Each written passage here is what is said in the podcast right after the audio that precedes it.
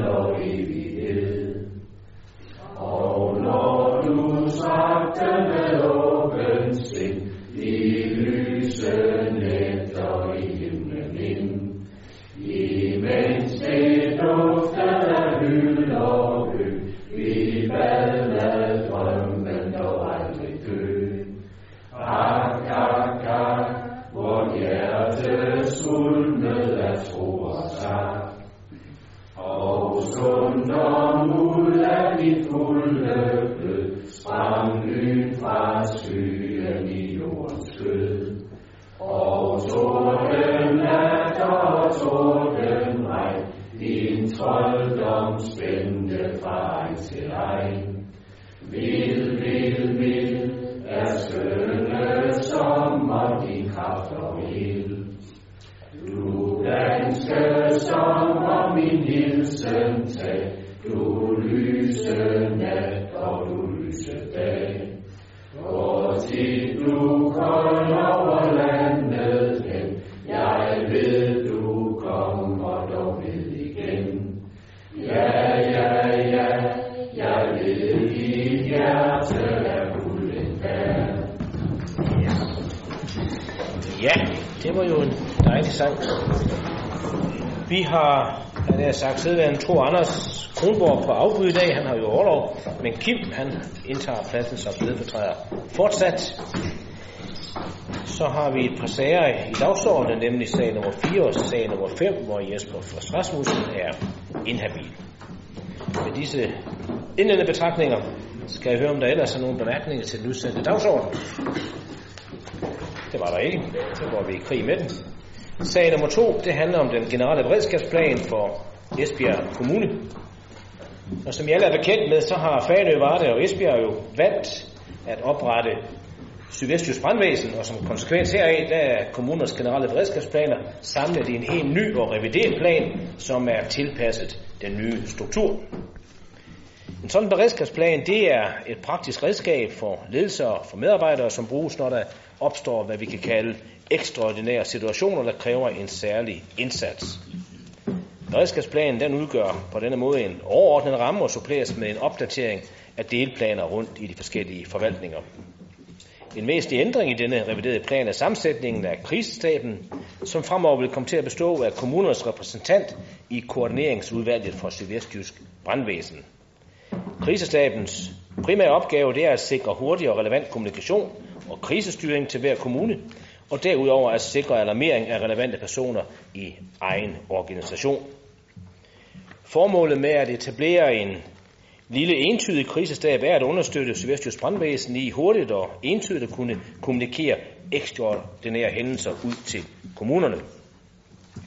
Denne plan den har været til gennemsyn og udtalelse ved Beredskabsstyrelsen, og de udtaler, at den opfylder til fulde intentionerne og formålet omkring helhedsorienteret beredskabsplanlægning. Og det er i det lys, at Beredskabskommissionen og økonomiudvalget indstiller til byrådet, at denne generelle beredskabsplan den godkendes. Og jeg skal høre, om der er nogen, der har bemærkninger til det. Det var der ikke, så er den hermed godkendt.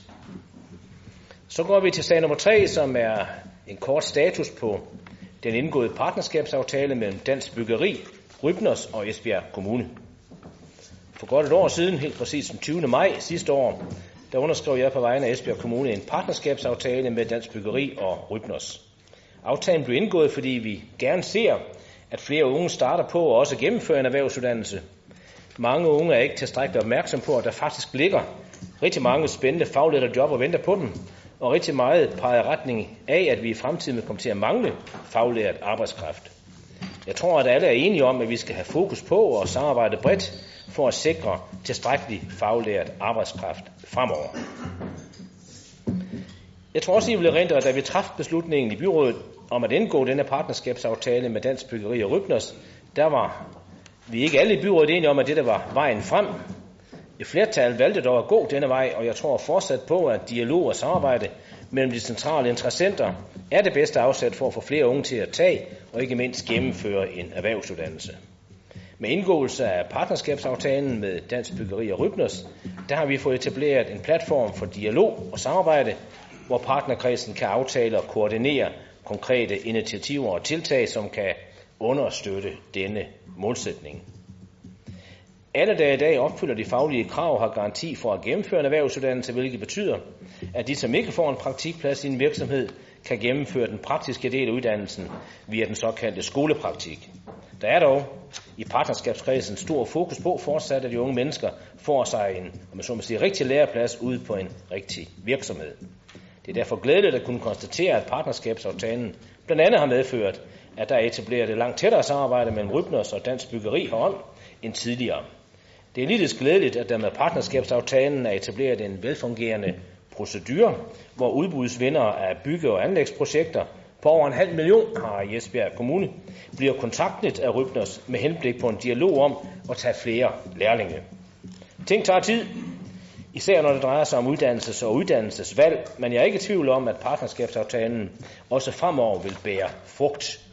Og jeg kan da lige fortælle, at der tidligere i år er blevet underskrevet en øh, lignende aftale med Dansk Industri, Rybners og Handelsgymnasiet i Ribe. Og jeg vil da se frem til, at resultater af det samarbejde bliver lige så positive, som samarbejde med Dansk Byggeri og Rybners hidtil har været. Og dette er som blot en, en statusorientering, som byrådet forventer sig at tage til efterretning. Men det kunne da godt være, at nogen havde en bemærkning øh, hertil. Det var der så allerede. John Middelgaard var den første, og det efter Henning Aargaard. Tusind tak. Øhm, jamen selvfølgelig kan vi øh, tage den her øh, statusorientering øh, til efterretning. Øhm, men, øh, og, og vi er også øh, helt enige i målet om, at det er vigtigt, at vi gør fra Esbjerg Kommunes side alt, hvad vi overhovedet kan, øh, for at understøtte, at vores unge, der tager en faglig uddannelse, øh, her eksempelvis inden for byggerifagene, øh, får de bedste muligheder for at kan færdiggøre deres uddannelse ved at få en læreplads, en praktikplads øh, eller en, en elevplads. Det er meget, meget vigtigt.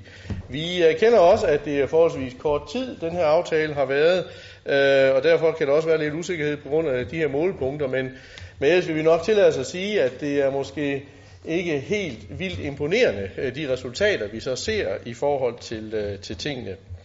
Derfor mener vi også fortsat, at sådan en, en aftale, som bygger på frivillighed i øvrigt, ikke bør stå alene. Øh, og det er da fint nok, at man også øh, forsøger at lave en aftale med industrien. Men vi synes ikke, det bør stå alene. Og det, der har været vores synspunkt, er det stadigvæk, det er, at når vi skal bruge øh, hinandens penge, borgernes penge, på store anlægsprojekter, på store arbejder, som øh, kommunen udbyder til private virksomheder, også uden for, for, øh, for, for bygge- og anlægsbranchen, ja, så synes vi, det er vigtigt, at vi stiller krav til de virksomheder. Krav til de virksomheder om, at de påtager sig socialt ansvar, ved for eksempel også tage elevpladser ind. Øh, krav om, at man øh, overholder øh, miljø- og arbejdsvilkår i, i Danmark. Øh, krav om, at hvis man har underleverandør, at så skal der også sættes øh, kædeansvar på. Det mener vi er en større sikkerhed end nogle frivillige aftaler. Men vi håber da på, at der at vi kommer i mål, og der kommer flere ind i det her, men vi synes ikke, at det bør kunne stå alene. Rågaard. Ja, tak. Jeg er meget enig med borgmesteren i, at øh, det er rigtig fornuftigt, at vi som kommune øh, indgår i noget samarbejde med de organisationer, som øh, nu øh, færdes på, øh, på den arbejdsmarkedsmæssige scene, herunder arbejdsgiverforeningerne. Øh, og derfor er det rigtig godt at have sådan nogle aftaler, hvor man øh, har nogle øh, hensigtserklæringer øh, til hinanden. Men det, som det her øh, notat ikke fortæller noget som helst om, det er, at da vi tidligere i den her byrådsperiode oplevede det borgerlige flertal faktisk afskaffede de lærlingeklausuler, vi havde. Altså nogle klausuler om, at der skulle påtages øh, vis antal lærlinge, når vi udbød øh, opgaver her fra kommunen af forskellige størrelser, øh, så fjernede man den bestemmelse og lod det afløse af det, vi har her i dag, nemlig en almindelig hensigtserklæring. Og derfor det notat, som ligger på den her øh, sag, er jo et øh, meget veloplysende notat, men bygget op omkring et særligt powered resultat, må man sige. Der er fuld gang i beskæftigelsen, øh, og avisen buner af artikler på virksomheder, der stort set ikke kan få deres kvalificerede arbejdskraft. Og alligevel så står vi her med et notat, der på det år, som er gået, siden vi erstattede lærlingklausuler med partnerskabsaftaler, et sølle løft på 14 lærlingepladser. Det er det, der står i det her notat. Sølle 14 lærlingepladser mere end det, vi oplevede sidste år. Og det synes jeg simpelthen ikke er godt nok, og derfor kan man roligt sige, at der er gået et helt år med en masse benarbejde og hensigt til hinanden, men der er ikke sket en hudende fis i forhold til at opnå flere lærlingepladser. Og derfor synes jeg, at det er noget, vi må drage øh, med i tankerne til fremtiden. Tak for ordet. Ja, tak for, for de to indspark. Jeg fristes nok til at sige, at det var der ikke meget nyt i, men øh, det er nok heller ikke forventet. Så derfor vil jeg bare sige, at øh, den her, den er til orientering og efterretning for byrådet, og det, så må det være. Godt. Så går vi til sag nummer 4. Der er Jesper Indebi. Og du skal blive derude, for det er også nummer 5.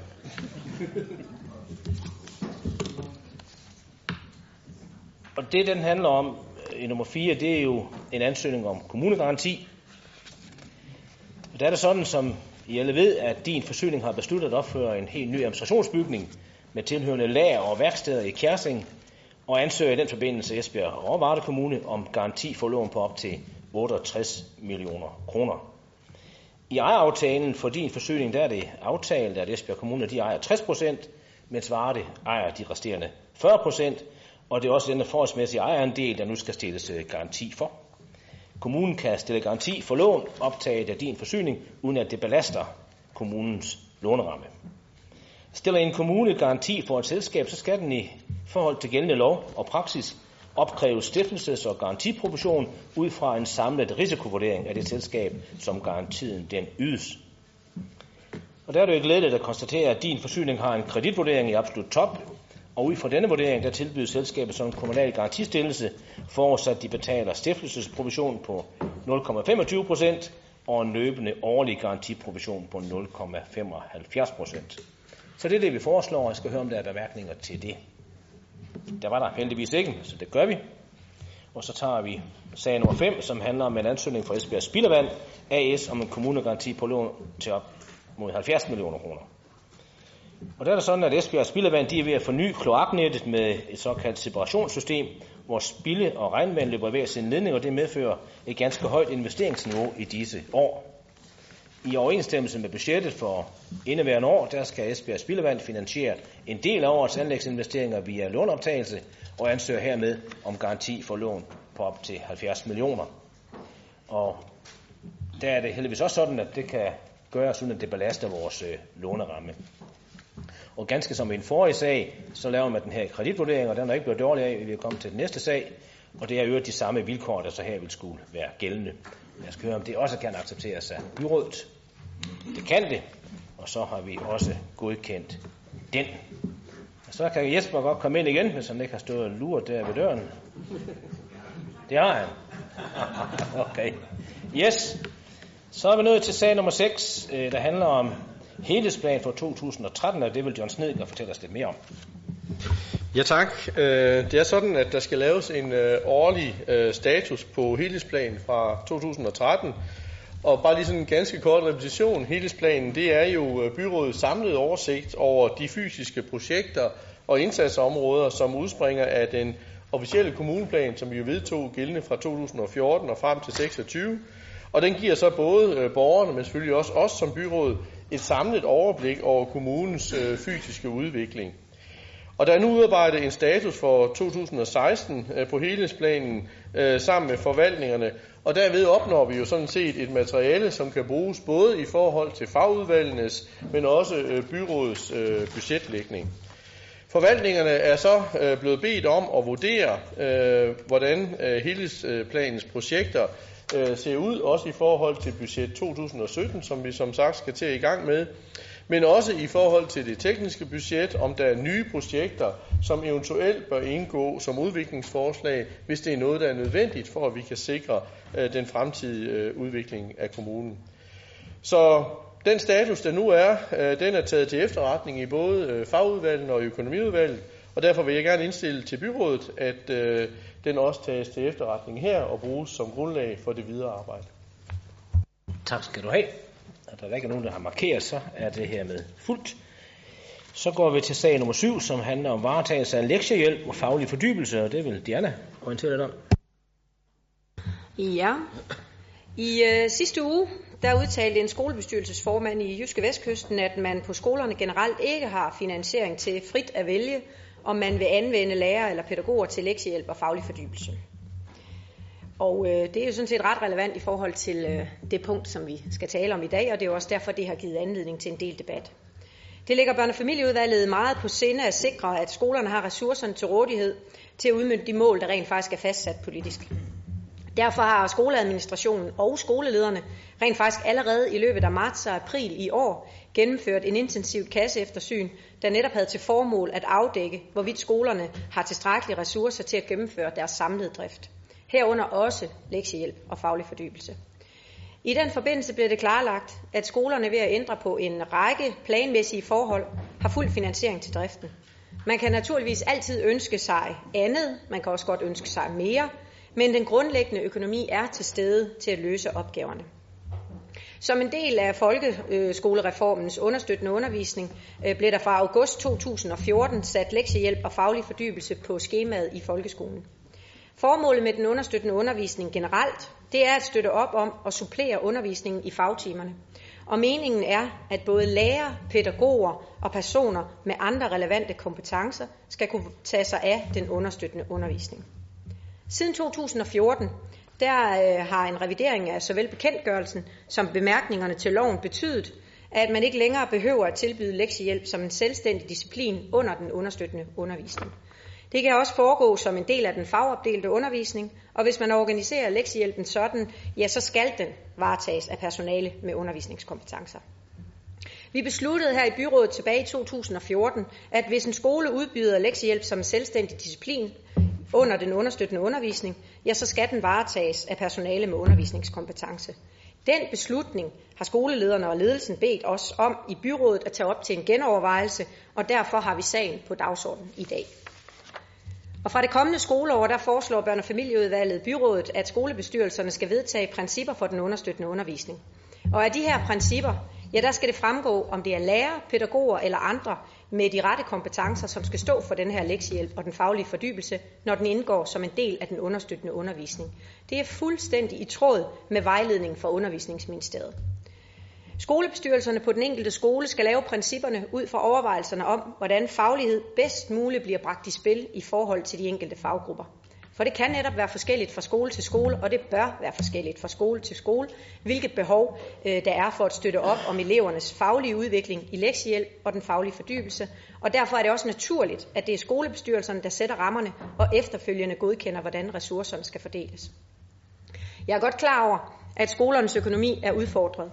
Men som jeg indledte med at sige, så har skoleadministrationens kasseeftersyn vist, at der er råd til at foretage et fagligt skøn og vurdere, om lektiehjælp og faglig fordybelse skal varetages af dem, der rent faktisk kan varetage den i henhold til undervisningsministeriets vejledning, nemlig lærer, pædagoger eller andre med relevante kompetencer.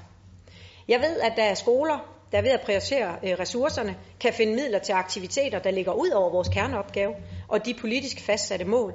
Og hvis man tænker økonomisk øh, fornuftigt, så er det muligt at finde ressourcerne, både til lektiehjælp, til faglig fordybelse og også til andre aktiviteter, som for eksempel ekstra lejerskoler.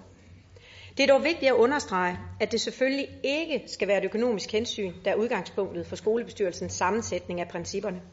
Elevernes læring og elevernes trivsel skal altid være det absolute hovedfokus, når vi træffer beslutninger om folkeskolen. Og den indstilling har jeg rent faktisk tiltro til, at vores skolebestyrelse også har. Efter byrådets eventuelle godkendelse, der vil vi i børne- og familieudvalget naturligvis følge processen, og vi får løbende en status også fra skolechefen. Skolernes håndtering af lektiehjælpen og den faglige fordybelse, den vil blive evalueret i første halvdel af 2018, og vi vil igen have sagen på udvalgets dagsorden inden skoleåret 2018 og 19. Det skal nævnes, at Socialdemokraterne har taget forbehold i sagen i både børnefamilieudvalget og i økonomiudvalget. Og på den baggrund indstiller børne- og familieudvalget og økonomiudvalget til byrådet, at skolerne med virkning fra 1. august frit kan vælge, om de anvender lærer, pædagoger eller andre ansatte med relevante kvalifikationer i lektiehjælp og faglig fordybelse. At lektiehjælpen og den faglige fordybelse skal ske på baggrund af principper vedtaget af skolebestyrelsen. Principperne skal sikre, at fagligheden til at understøtte den målstyrede læring er til stede.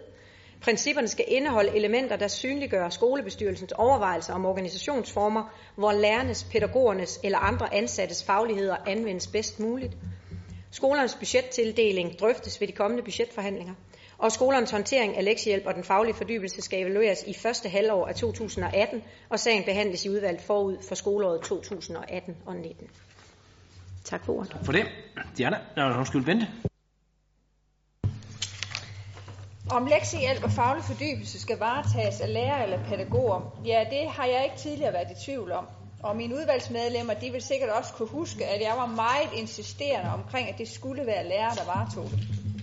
Men med baggrund i, at ordningen økonomisk er underfinansieret og er ufleksibel for skolerne, ja, så bliver vi nødt til at tænke i nye baner. Og baner, som vel og mærke ikke økonomisk belaster kommunen. Derfor så synes LA, at øh, fritvalgsmodellen til skolerne, om de vil anvende lærer eller pædagoger, er et godt alternativ. Og vi synes, at det er glimrende at lægge beslutningen ud til skolebestyrelserne. Det vil give hver enkelt skole mulighed for at anvende det fagpersonale, som de finder bedst muligt inden for de økonomiske rammer. Så vi stemmer for indstillingen. Søren? Jeg lader mig lige starte med at slå det fast, at øh, vi både ser pædagoger og lærere som en del af fremtidens folkeskole. I forhold til sagen, så havde to Socialdemokraterne forbeholdt både i børnefamilieudvalget og i økonomiudvalget. Det gjorde vi, fordi at, øh, at vi havde en række spørgsmål, som vi ønskede sådan besvaret, inden vi endelig tog stilling til det. Et af spørgsmålene drejede sig så om, øh, om vi fortsat kunne vedtage, at det kun skulle være personer med undervisningskompetence, som, skulle, som kan varetage lektiehjælpen og den faglige fordybelse. Og det har vi så fået svar på, og det kan vi godt vedtage. Og det er der, vi står.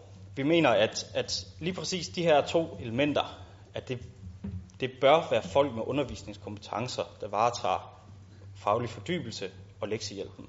Jeg synes godt, man kan forvente, når man har lektiehjælp, så er det en person, der varetager lektiehjælpen, som har undervisningskompetence. Det samme gælder den faglige fordybelse. Altså, det er meningen, vi har udfordringer med, at, at de nederste 20% øh, faglige når vi ikke, og de øverste 20% faglige når vi ikke. For eksempel de øverste, de dygtigste 20% i folkeskolen, det er lige præcis i faglig fordybelse. Vi kan udfordre dem fagligt og løfte dem endnu højere op. Og det skal der være en med undervisningskompetencer, der ligesom skal bidrage til den del. Så derfor stemmer vi nej til indstillingen.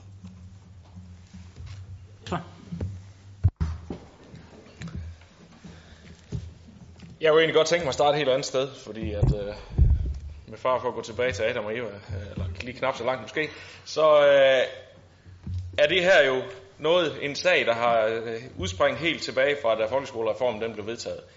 Øh, der er fra øh, forlisparterne nogle helt overordnede mål om, at alle elever de skal blive så dygtige, som de kan, og øh, vi skal nedbryde den sociale arv. Det har vi så kommunalt vedtaget nogle mere konkrete mål for, så vi sikrer, at vi både hæver overliggeren for de dygtige, og vi får løftet de svageste elever op, så vi mindsker gabet derimellem.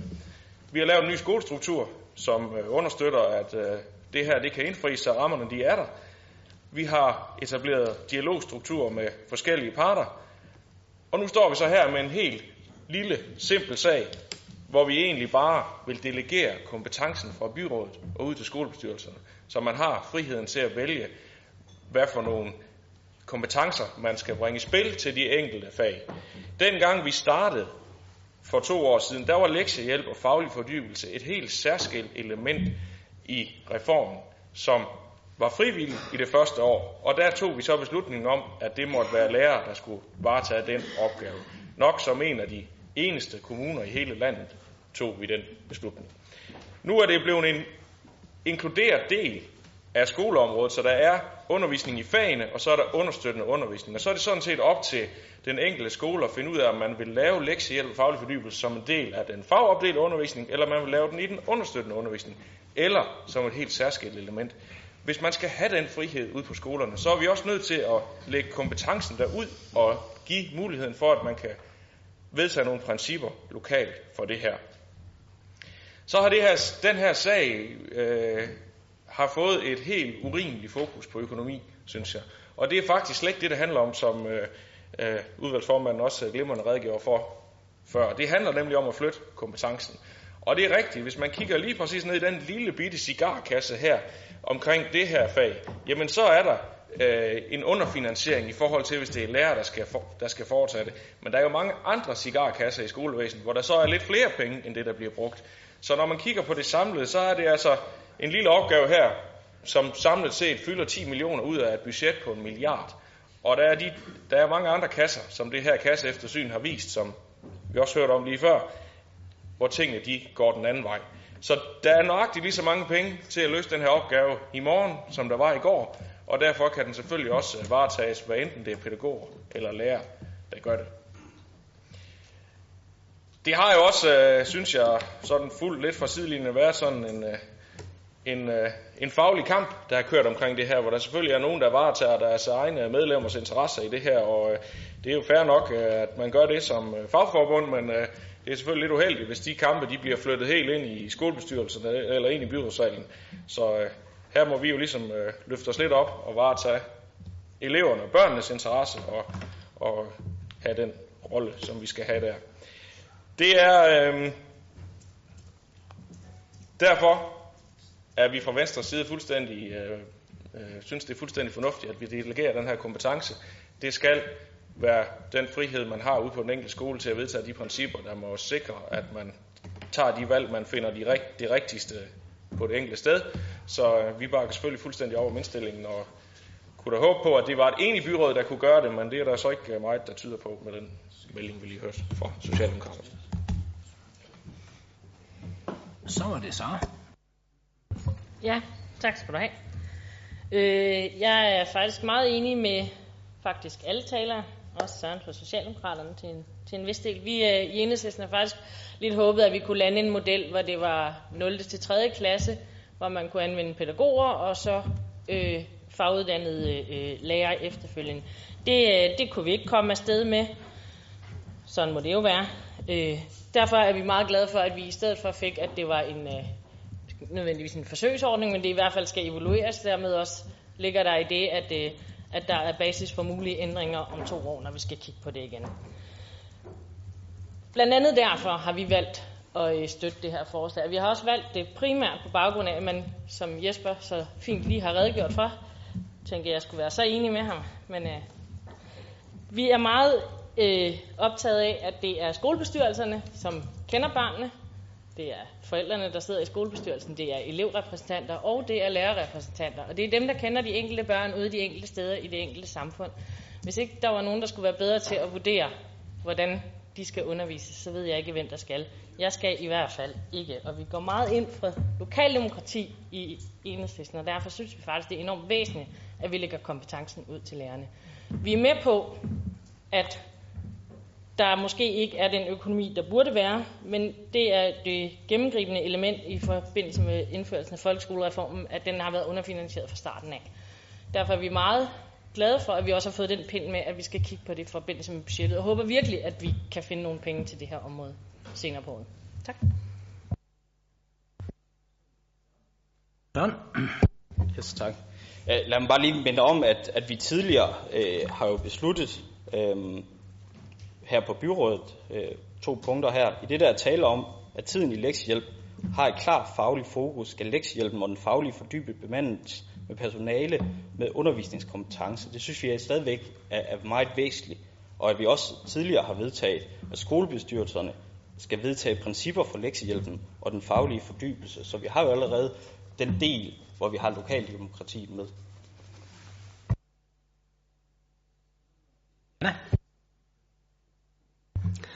Ja, nu vil jeg lige kommentere på det sidste der, Søren, fordi at øh, den beslutning, den traf vi i forbindelse med, at øh, der var en anden bekendtgørelse og en anden vejledning, der rent faktisk lå til grund for det her. Og i den, der var det kraftigt præciseret, det var også noget af det, Bente hun starter med at tale om, at den faglige fordybelse handlede rigtig, rigtig meget om, at vi hele tiden skulle have fokus på elevernes læring, og det var et særskilt element, øh, som skulle tilrettelægges et ekstra antal timer i løbet af ugen. Det er det ikke længere. Det er faktisk sådan, at allerede fra indeværende skoleår og næste skoleår, der er den understøttende undervisning en samlet pulje. Og det vi egentlig gerne vil have med det her forslag, det er også, at vi får det lagt ud til skolebestyrelserne, sådan så man rent faktisk får truffet en beslutning, om man overhovedet har et ønske om at have lektiehjælpen som en del af øh, dagligdagen. For der er faktisk også nogen, der kører øh, lektiefri skole. Det er der også nogle af vores skoler, der allerede har i, i dag en diskussion omkring. I forhold til, om vi skal bruge pædagoger ude i 0. til 3., 0. til 6., 0. til 5. eller hvad vi skal, det synes jeg rent faktisk er en detaljstyring, som vi ikke skal ind og lave. Det er faktisk sådan i dag, at alle vores skoler har lavet, med undtagelse af en, principper for øh, lektiehjælpen og den faglige fordybelse. Og deraf fremgår det rent faktisk glimrende overvejelse over, hvilke faggrupper man vil anvende til de forskellige elementer. Så det kan de sagtens finde ud af derude. Der er to af skolerne, der allerede har præciseret, at i indskolingsdelen, der kan man anvende såvel pædagoger som lærer, men i mellemtrim og udskoling, der er det lærer som udgangspunkt, der anvendes, hvis man har lektiehjælpen og den faglige fordybelse som selvstændig disciplin. Det er faktisk sådan, at med folkeskolereformen er der jo lagt op til, at man skal lave en mere varieret og anderledes skoledag, hvor man laver turboforløb, hvor man laver forskellige forløb i løbet af, af, af skoledagen og i løbet af skoleåret. Og det er jo oplagt, at man bruger den understøttende undervisning som samlet til at lave forskellige forløb til eleverne. Vi har lige etableret et fælles elevråd, og noget af det, vores fælles elevråd de rent faktisk siger samlet, det er, at de synes ikke, deres skoledag er særlig varieret. De synes ikke, der er en særlig stor forskel på dagen i dag i forhold til dagen før øh, folkeskolereformen blev implementeret. Skoledagen er blevet længere. Lektiehjælpen varetages ikke nødvendigvis af nogen, der kan hjælpe dem med matematik eksempelvis, hvis det er det, de har. Det kan være en tilfældig lærer, der på det givende tidspunkt kan være der. Så jeg synes, det er enormt vigtigt, at vi får sendt principperne og overvejelserne tilbage til skolebestyrelserne, der sammen med vores skoleledere skal have nogle faglige faglige, ikke politiske, faglige drøftelser af lige præcis, hvordan de vil anvende det her til at sikre elevernes læring og til at sikre elevernes trivsel. For det har vi politisk sat som mål, og derfor ved de, at det er den ramme, de skal agere indenfor ude i vores skoler. Det er det, de skal agere og lave principper for som skolebestyrelser. Der er lavet et 44 siders langt skriv fra undervisningsministeriet om lektiehjælp og faglig fordybelse. Ikke et eneste sted står der, at det er alene er lærer, der skal varetage det. 44 sider. Rigtig mange af dem, der står der, at det er vigtigt, at det er ude i skolebestyrelserne, at man vedtager principperne. Det er skolelederen, der rent faktisk laver de strategiske overvejelser i forhold til elevernes læring og trivsel, og politikerne skal have de overordnede mål. Og det har vi lavet. Der i der står der også en hel masse forslag til, hvordan man kan tilrettelægge den understøttende undervisning herunder lektiehjælp og den faglige fordybelse, som ikke længere er en selvstændig disciplin, men rent faktisk på en måde, så det giver en varieret skoledag. Så hvorfor skulle vi som den eneste kommune i hele landet gå ind og vælge kun at bruge lærer i lektiehjælp og faglig fordybelse, når det ikke længere er en selvstændig disciplin? Der må vi have en tiltro og en tillid til, at vi har skolebestyrelser, der kan vedtage principper, at vi har skoleledere, der er ansat til at varetage opgaven. Så var det Freddy Madsen. Ja, tak. Jamen, jeg vil bare lige starte med at sige, at det, det kan jo godt være en farlig øh, vej, vi er inde på her, øh, ved at lade skolebestyrelsen bestemme det her i første omgang, fordi det, vi skal jo have sådan, at børnene eller de unge mennesker nu får den bedst mulige lektiehjælp overhovedet, man kan få. Og derfor kan man stille spørgsmål, om det skal være lærer, eller det ikke skal være lærer, der skal, der skal lave den undervisning. Men vi har truffet den beslutning i, i Liberal Folkeparti, det er, at til, at vi vil godt være med til at sige ja til det her, og det vil vi ud fra den forudsætning, at vi ser den igen allerede øh, her om, på, eller om et års tid.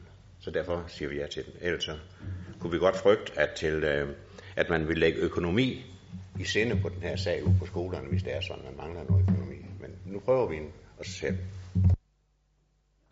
John. Ja, tak.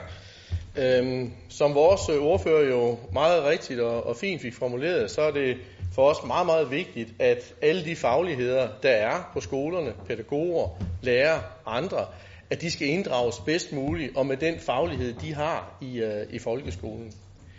Vi er også med på, øh, som nu øh, ordføreren var inde på her, eller øh, udvalgsformanden var inde på her i, øh, i anden omgang, at, øh, at øh, kompetencen bør, bør lægges ud, øh, og øh, det, det er vi helt enige i, at, at det synes vi også er en god idé. Men vi synes omvendt også, at det skal være et reelt valg, man så kan træffe derude lokalt.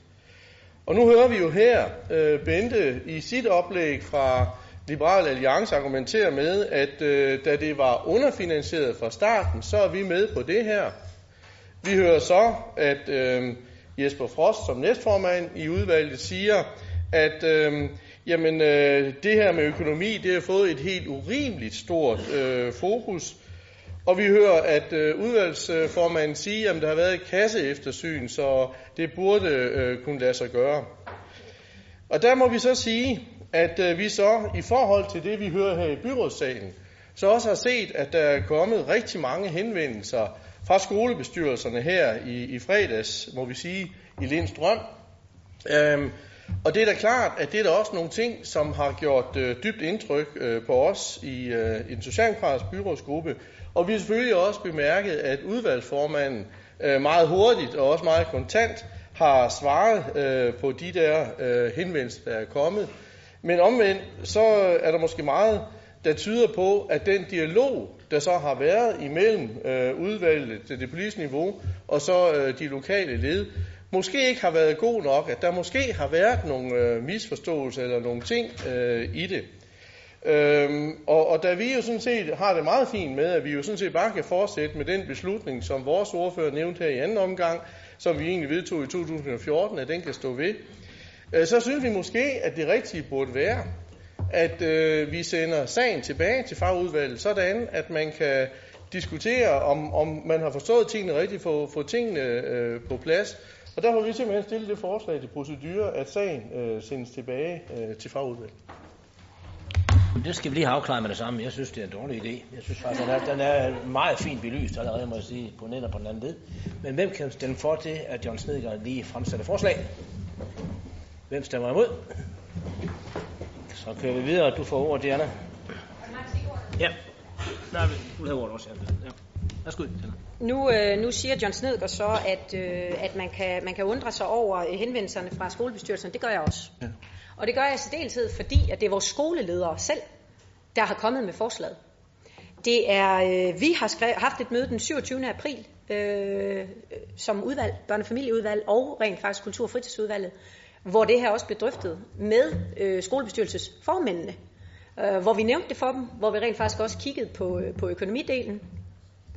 Og, øh, og så har vi også skrevet direkte ud til skolebestyrelsesformændene og netop præciseret vigtigheden af, af de her principper, og det har øh, vi har skrevet direkte ud til den enkelte formand, da vi træffede beslutningen, sådan så de vidste, at det her det var principper, hvor man skulle ind og, øh, og kigge på øh, det faglige element i det, og ikke økonomien. Fordi det er sådan, at når man har, og det ved du jo også, John, når man rent faktisk har en ramme, en, økonom, en økonomisk ramme, så hvis det er sådan, at man ikke har øh, de økonomiske midler til at øh, varetage de opgaver, der er lagt ud i rammestyrings øh, øje med, jamen så skal det jo op i systemet, sådan så vi også politisk kan, kan kigge på, om det er vidderligt og reelt, at øh, der ikke er den, den økonomiske formående til at løfte den her opgave. Vi får at vide af vores skoleledere, at de har tjekket økonomien grundigt. De kommer med en række indspark til, hvordan og hvorledes de vil tilrettelægge hverdagen anderledes. Det tror jeg, alle gør i hele vores kommune, fordi vi fattes penge. Det er ikke sådan, vi svømmer i penge. Og de lavt hændende frugter i forhold til, hvor vi kan hente nogle rationaler, de er væk. Så noget af det, de blandt andet har foreslået, det er, at, øh, at vores børn skal have 15 minutters længere øh, pause i løbet af en dag. Det harmonerer rigtig godt med, at vi har fået en del klager fra forældre, fordi børnene ikke øh, kan, får de pauser, de bør have i en lang skoledag, og de kan heller ikke nå at spise deres mad.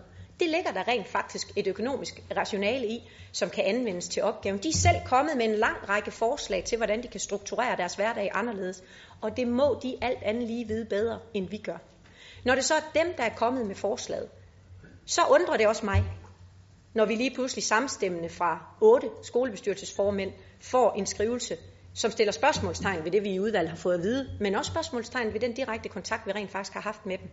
Så derfor øh, er der taget initiativ til at gennemgå samtlige af vores skolers budgetter sammen med bestyrelsen og sammen med vores skoleledere fra skoleforvaltningens side af, sådan så vi sikrer, at der ikke er noget at komme efter, at der ikke er tvivl omkring, hvorvidt den økonomi er til stede.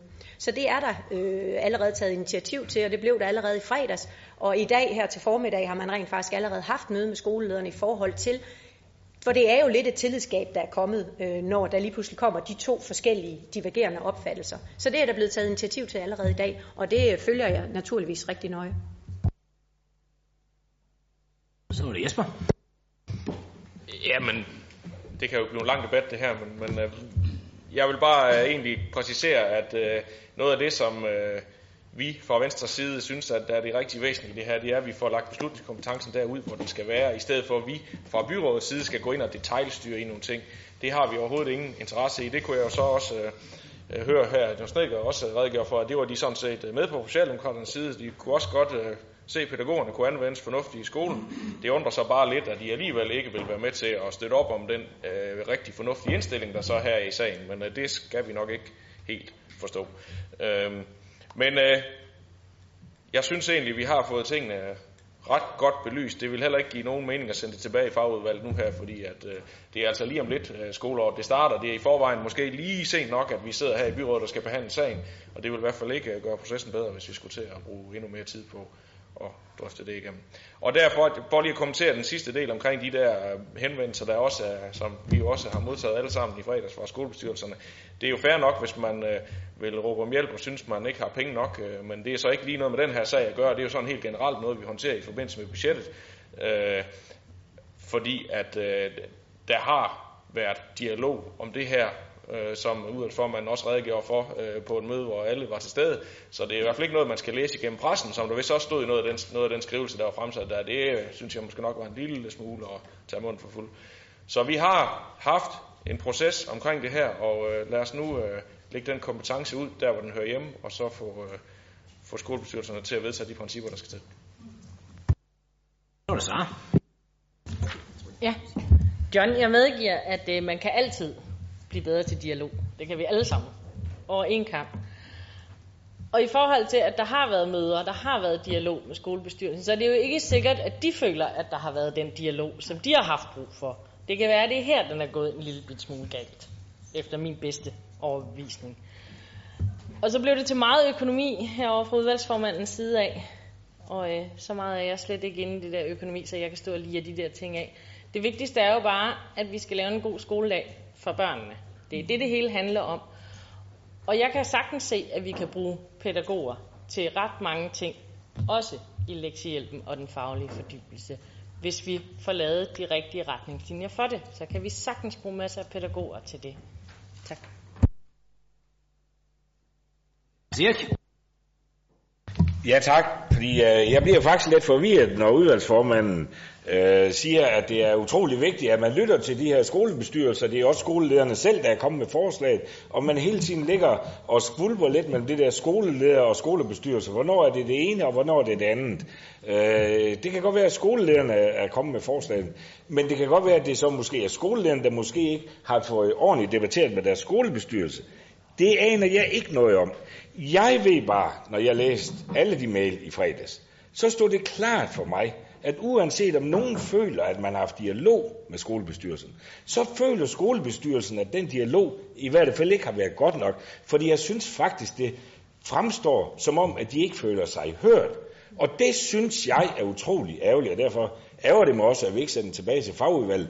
Fordi en argumentation om, at vi er nok også alt for sent på den her, så vi kan dårligt nok nå politisk at behandle den. Vi kan dårligt nok nå at høre os høringspartner, fordi det skal jo allerede træde i kraft, og skolerne er ved at planlægge. Jamen så lad os da for Gud i himlens skyld køre via et år. Altså skulle det betyde noget, for at vi til gengæld får de høringsparter, vi officielt har, og gør så meget ud af, vi så gerne vil høre, at vi bare gjorde dem, når de kommer med en bøn til os og siger, vi synes absolut ikke, vi er blevet hørt. Kan vi ikke godt få en ordentlig dialog om det her, og ikke denne hastværk? Fordi det føler jeg nemlig også, det har været.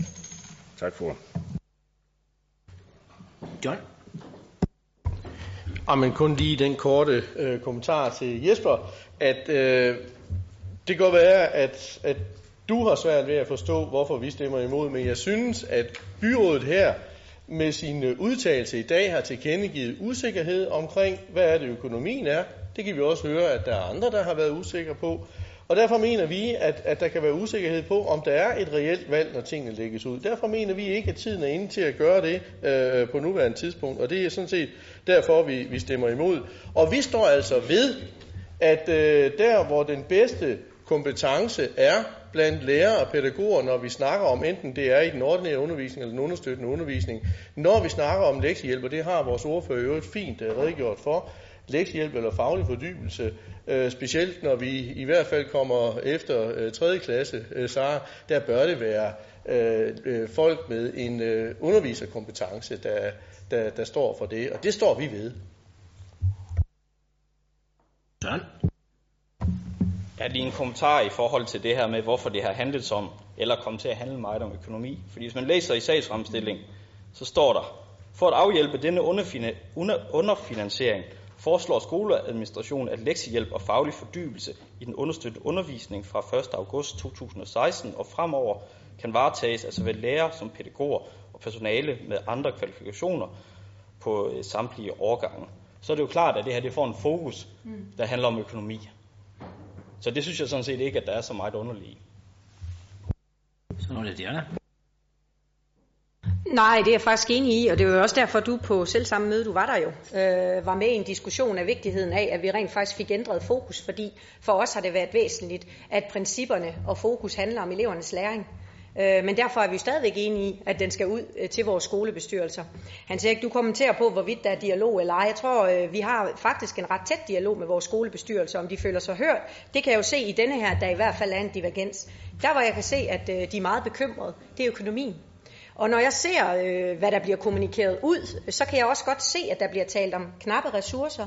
Der bliver talt om, at man er udfordret. Der bliver også talt om, at når det er sådan, at, øh, at, at hvad hedder det, lektiehjælpen og en faglig fordybelse eller, eller øh, understøttende undervisning skal varetages af forskellige faggrupper, jamen så kan det også godt have økonomiske briller for øje. Og det er jo derfor, vi i udvalget har præciseret, at vi ønsker, at principperne skal bero sig på faglighed.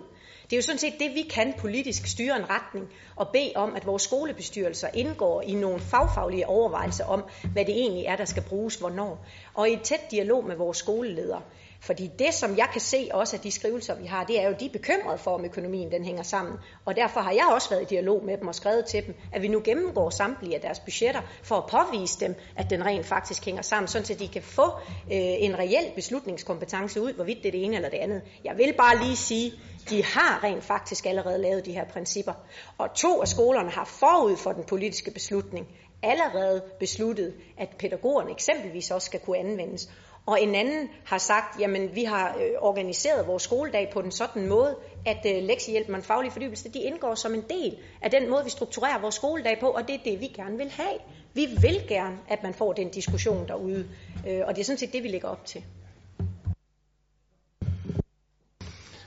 Jamen, jeg kan bare lige gøre det kort her og sige, selvfølgelig vil vi også gerne have dialog, og vi har allerede fået etableret en rigtig god dialog med skolebestyrelserne. Det synes jeg faktisk på Øh, en lang række andre områder, at det er kommet rigtig, rigtig godt fra start med de få skoler, vi har nu. Det er rigtig fint. Så foreslår han Erik, at øh, vi kunne jo bare øh, lige udsætte det, fordi at det kunne komme til at gå for stærkt. Jamen altså, de kan jo, skolerne bestemmer jo selv. De kan jo fortsætte på samme måde til næste år, som de har gjort i år. Uanset hvad vi gør. Der er jo den samme økonomi i morgen, som der var i går. Man kan, hvis man ikke er, er sikker på, om det er det rigtige at anvende pædagoger til den her øh, del, jamen så kan man da bare blive ved med at anvende lærer. Det er der ikke noget, der forhindrer. Og selvom vi sender sagen tilbage og udsætter det et år, jamen så ændrer det jo ikke på rammebetingelserne. Det er jo de samme, som vi har. Hvis der skal flere midler til, så er det noget, vi skal håndtere i forbindelse med et budget. Og der tager vi jo sagen op og finder ud af øh, at få drøftet det her igennem, uanset hvad det så måtte ende med. Så lad os nu bare få den her kompetence lidt ud. Det giver sådan set bare mere frihed det enkelte sted, øh, frem for at vi detaljstyrer det herfra. Og vil man fortsætte, som man gjorde i går, så kan man også gøre det næste år. Ulla? Ja. Jamen, jeg kan egentlig ikke rigtig se, hvorfor det skal være så svært. Altså, fordi det er jo sådan, at øh, murene, de lægger mursten, elektrikerne laver strøm, piloterne, de styrer flyet, og stewardesserne sørger for service. Vi bytter da ikke bare lige rundt på faggrupperne, bare fordi de er i samme lokale. Øh, så er der også så rigtig mange, der synes en hel masse. Men er det altså sådan, at bare fordi der er nogen herinde, der synes en hel masse, jamen hvad er det for noget empiri, vi snakker om? Altså, har I, altså for eksempel er der en øh, helt ny phd afhandling der forklarer, øh, en, en kvinde, der hedder Louise Klinge, hun øh, skriver, at der er to hovedkonklusioner med hensyn til skoleelevers skolegang, for at de har en god skolegang. Og den ene, den er netop, at læreren skal kende den enkelte elevs faglige niveau og kunne vejlede, så eleven helt konkret bliver bragt videre i sin forståelse af opgaven. Og derfor så synes jeg, at vi har fat i det helt rigtigt, at det selvfølgelig er læreren, der varetager øh, lektiehjælpsopgaven. Det er jo ikke det samme som, når man øh, sidder hjemme ved bordet og måske selv er uddannet elektriker eller et eller andet, og har sine børn, og så skal man sidde og lave lektier med dem. Der sidder man en mand, en voksen, og så et barn eller to børn. Her der går man rundt og har måske halvanden minut til hver elev, og man skal være super skarp. Jeg kunne se, at du kiggede på mig i matematik 6. klasse.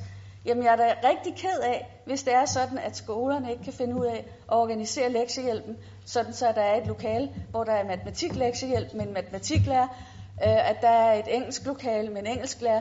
Det er jeg da skuffet over, og det synes jeg da mere, at det er sådan noget, at øh, jeg kan stille øh, måske en forhåbning om, at øh, det kan ske, så eleverne de får øh, fuld udnytte af, af den lektiehjælp, som jeg håber, der fortsætter med at være i lærernes regi.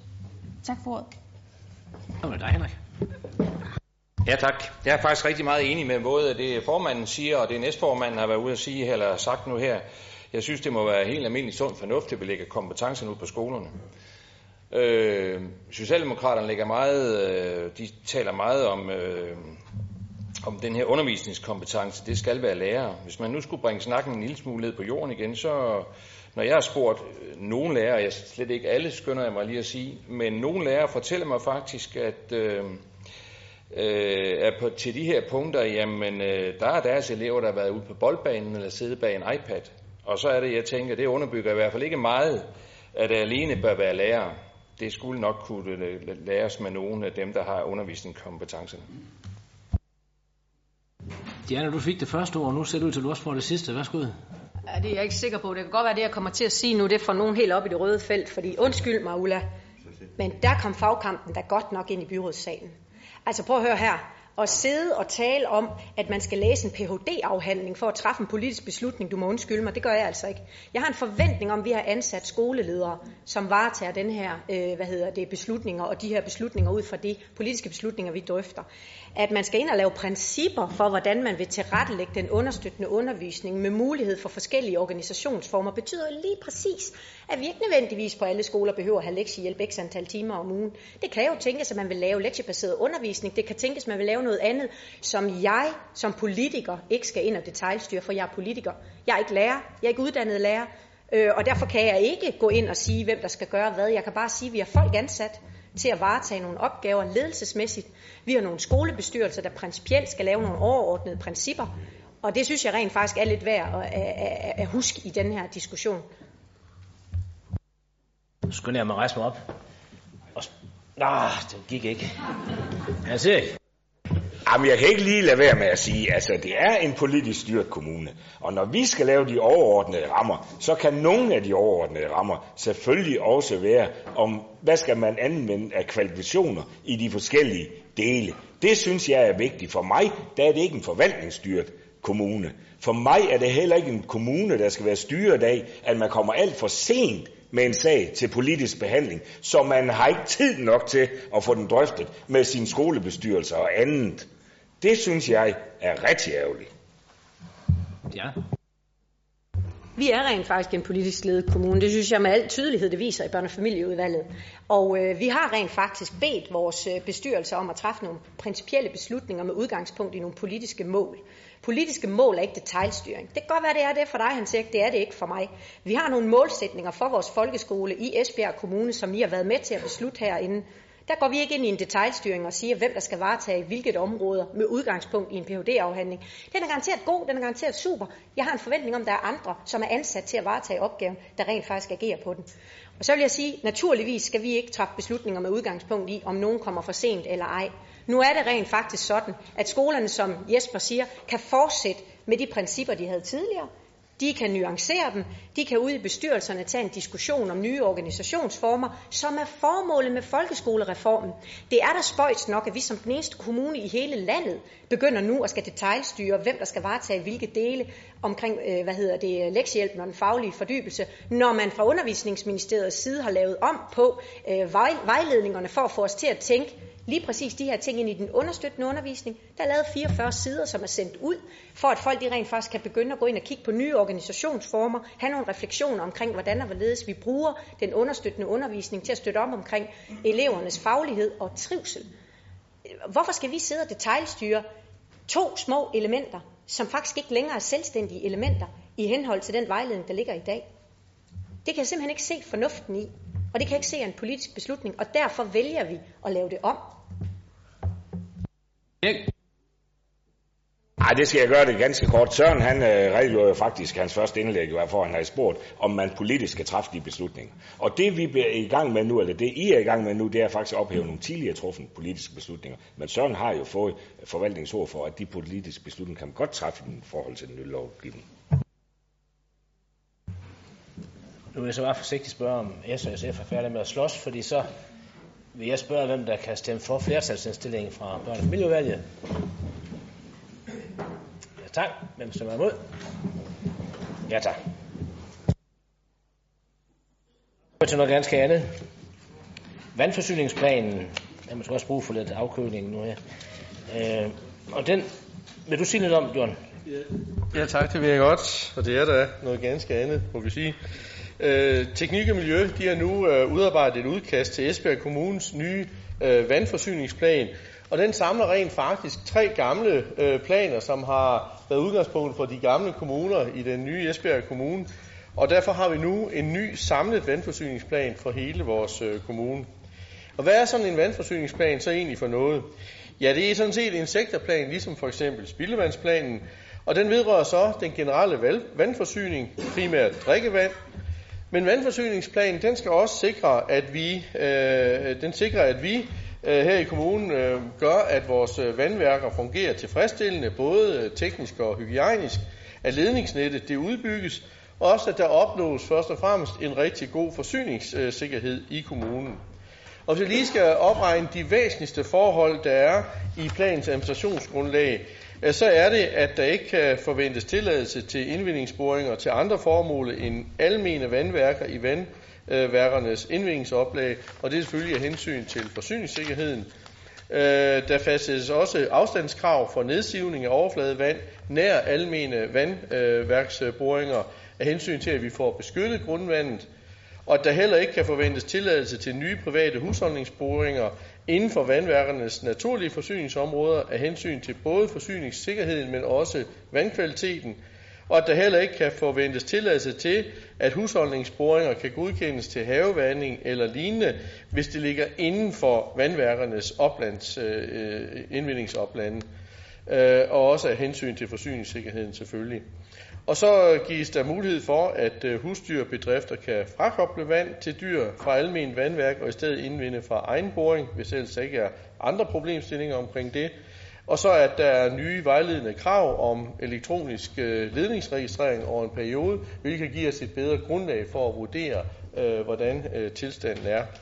Og hvis jeg ikke skal få skyld for at hælde mere vand ud af ørerne, så vil jeg egentlig bare stoppe her med at sige, at øh, planen med udvalget og økonomiudvalget indstiller til byrådet, at øh, det her forslag til samlet vandforsyningsplan, det nu sendes ud i en 8 ugers øh, offentlig høring. Tak for det, John. Der er ikke nogen, der har markeret på den, så den er hermed fuldt og vedtaget. Så går vi til et forslag om kommuneplanændring og lokalplanændring for Vikingecenteret i Lustrup. Det må du også lige sige lidt om. Ja, det vil jeg meget gerne, fordi at det handler jo om både, som du sagde, en kommuneplanændring og en lokalplan for Ribe Vikingecenter i øh, Lustrup. Og det er jo sådan, at øh, Ribe Vikingecenter, det er et fantastisk aktiv for vores kommune. Og jeg synes, der er grund til at kippe med flaget, fordi der bliver gjort et utroligt flot stykke arbejde for at fortælle en spændende del af vores historie på en super fin og aktiv måde. Med de her planforslag, der sikrer vi, at Ribe Vikingecenter har gode fremtidige muligheder for at kunne udvikle sig, og det gør vi blandt andet ved at lempe det hidtidige plangrundlag, så Ribe Vikingecenter løbende kan udvide sine aktiviteter i området. Kommuneplanændringen øh, det ændrer bare, at der er et mindre område fra øh, naturnetværk, øh, som bliver til offentlige funktioner, mens øh, lokalplanen den overfører en del af lokalplanområdet øh, fra landzone og til byzone, og det giver så mulighed for at kunne placere bygninger i den sydlige del, mens den nordlige del som hidtil friholdes øh, for bygninger. Og så lemper også lokalplanen reglerne for bebyggelse, så der for eksempel kan opføres, som jeg ved måske er ved at være lidt aktuelt, en øh, vikingekirke i området, også sikre, at området fremstår med en åben karakter udadtil, mens den koncentrerede bebyggelse mere ligger indadtil. Så med de her bemærkninger vil jeg anbefale, at byrådet øh, øh, sender planerne her videre, øh, med hen, eller vi vedtager den her endelig med henblik på, at den også bliver sendt i høring i 8 uger. Tak skal du have. Det kan vi hermed gøre, kan jeg se. Så går vi til endnu en plansag, og det er forslag til kommuneplanlægning og også lokalplan for et måske kommende hotel ved Skolegade. Værsgo, John. Ja, det er jo et forslag til både en kommuneplanændring og en lokalplan, som øh, vi har udarbejdet for at kunne øh, muliggøre opførelse af et nyt og meget spændende hotelbyggeri lige inde i, my, lige inde i bymidten i Esbjerg, Skolegade 39. Et hotelbyggeri, øh, som med sit meget spændende arkitektoniske udtryk og også størrelse, kan gå hen og blive et helt nyt landmark for Esbjerg by.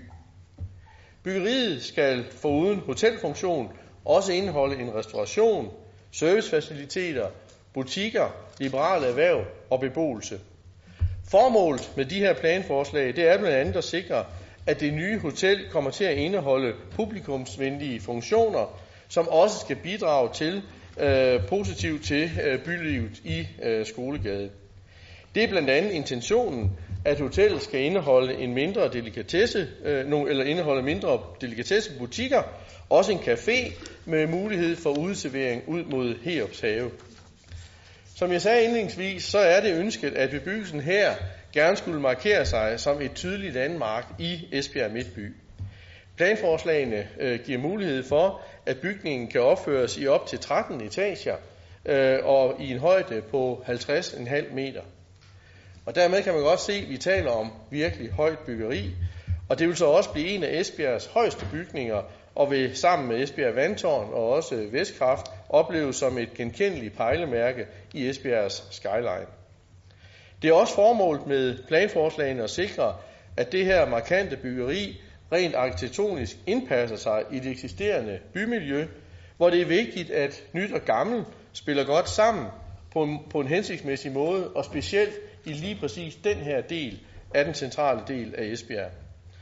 Lokalplanforslaget stiller derfor nogle helt særlige krav til arkitekturen, sådan at den nye bebyggelse opføres i kvalitet og med udseende, der på en respektfuld måde indpasser sig i midtbyens huse. Og det er blandt andet også fastsat nogle klare vilkår for facadernes udformning, også en begrænsning for eksempel på refleksion øh, fra vinduer.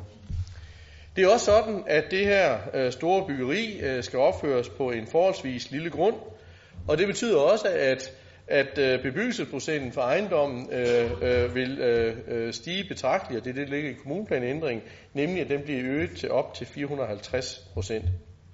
Den høje bebyggelsesprocent betyder også, at der er begrænsede arealer til parkering, hvorfor det er nødvendigt at give mulighed for, at de parkeringskrav, der er stillet i planerne her, kan opfyldes øh, uden for egen matrikel.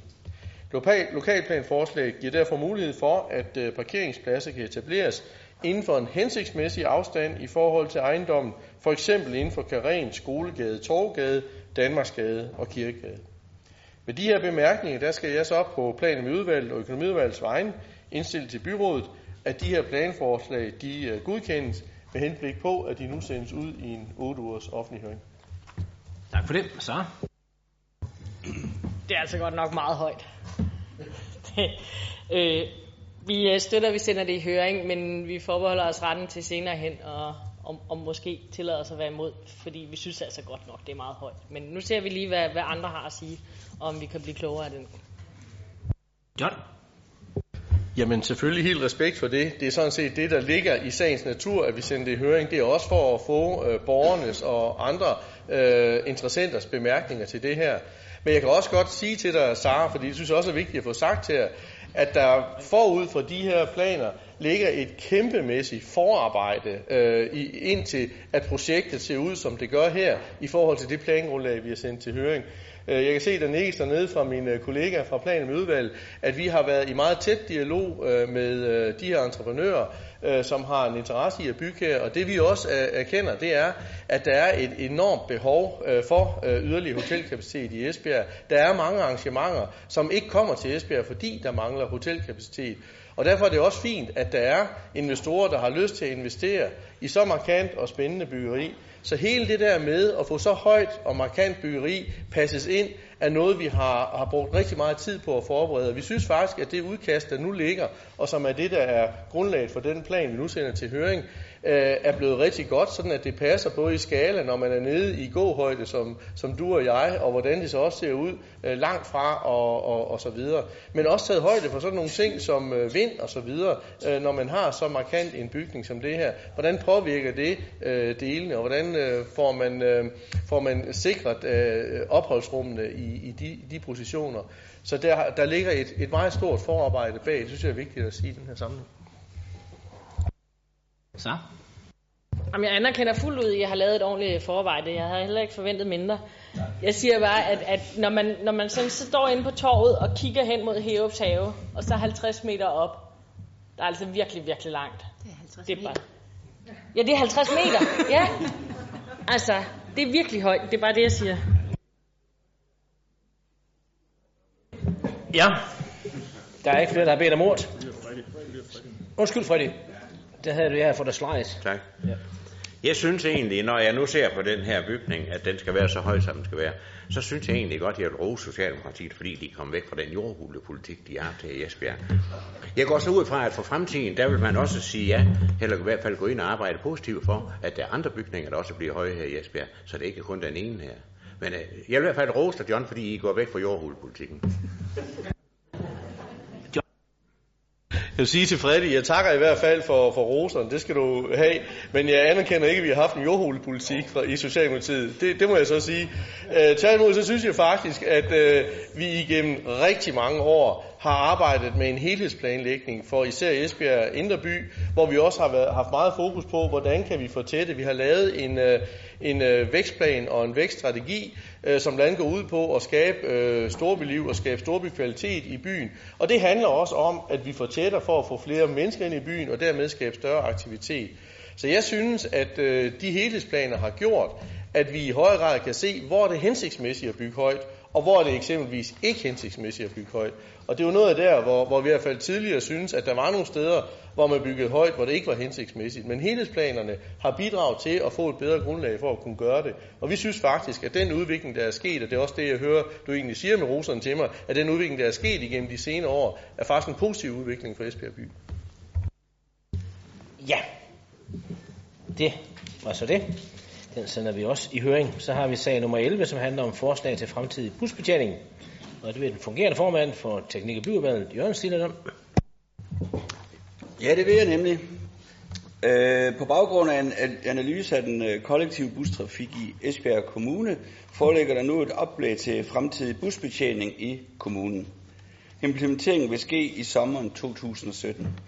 Der lægges op til et nyt busnet i Esbjerg by, baseret på stambusprincippet. Det betyder en enklere ruteføring med relativt få direkte linjer, det betyder kortere rejsetid, og vi indfører også afgang og ankomster på faste minuttal, så det skulle blive nemmere at huske, hvornår bussen kører. Vi har lyttet meget til de interessenter, som har været med i processen omkring fremtidens busbetjening. Tilsvarende stambusnet er i de senere år blevet implementeret i flere af de større danske byer. Med en sammenhængende og fremtidssikret kollektiv bustrafik tages et skridt på vejen mod at opfylde målsætningerne i vækststrategien og Vision 2020. Teknik- og byggeudvalget og økonomiudvalget indstiller til byrådet, at forslaget til fremtidig busbetjening i Esbjerg Kommune overgår til budgetlægningen, og at forslaget sendes i 8 ugers frivillig offentlig høring. Tak. Der er flere. Jørgen Brusen. Tak. ja, det er ikke så ringende af det her, fordi i SF hilser vi det her initiativ meget velkommen. Så vi forhåbentlig på den her måde øh, får en mere gennemtænkt og fremtidssikret busbetjening i Esbjerg Kommune. Altså som øh, den fungerende udvalgsformand var inde på, flere direkte forbindelser og kortere køretid og gode omstillingsmuligheder, det lyder jo som en god idé, og også en forudsætning, øh, hvis man skal have det til at fungere bedre, end det gør i dag. Kollektiv trafik, det er jo, øh, og bustrafik i den, på den sags skyld også, er jo en kombineret størrelse, kompliceret størrelse. Det kan jeg huske Freddy, fra den gang, vi sad i udvalget sammen.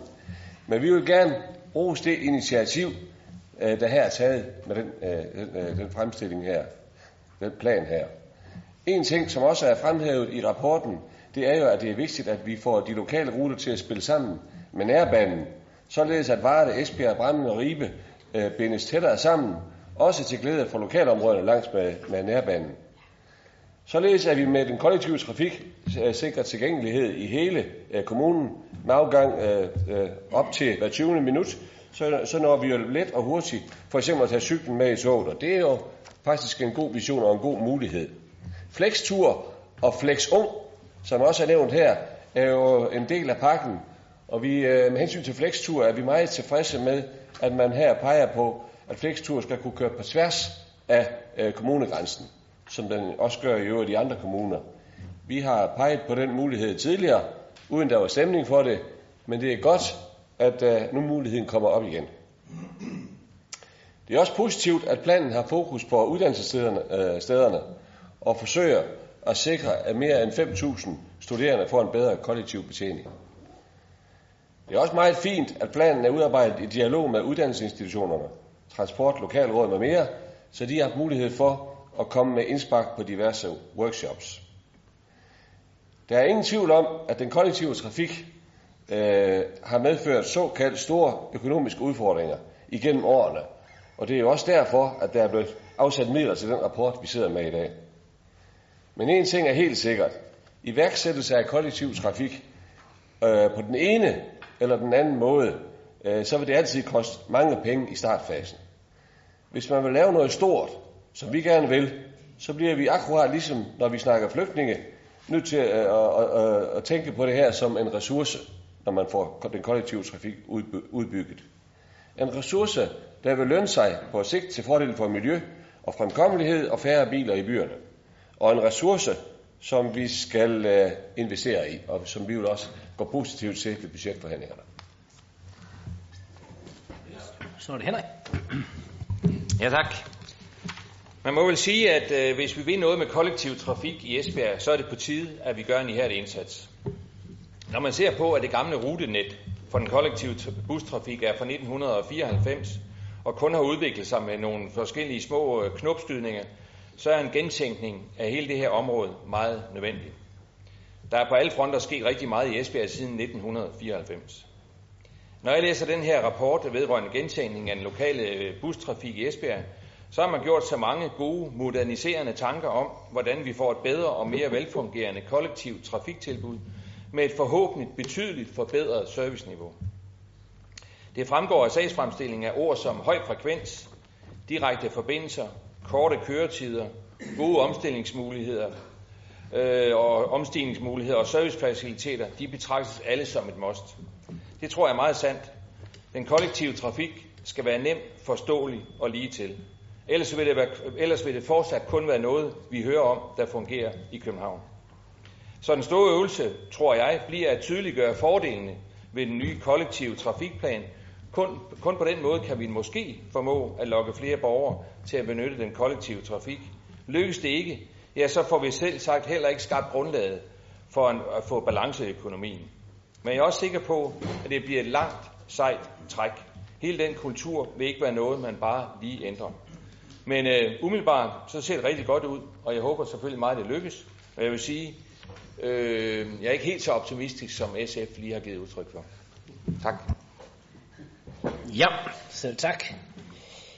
Der er ikke flere, der har markeret, så vi følger indstillingen på denne sag, og det var sådan set afslutningen på den åbne del af mødet, så tak fordi I kom.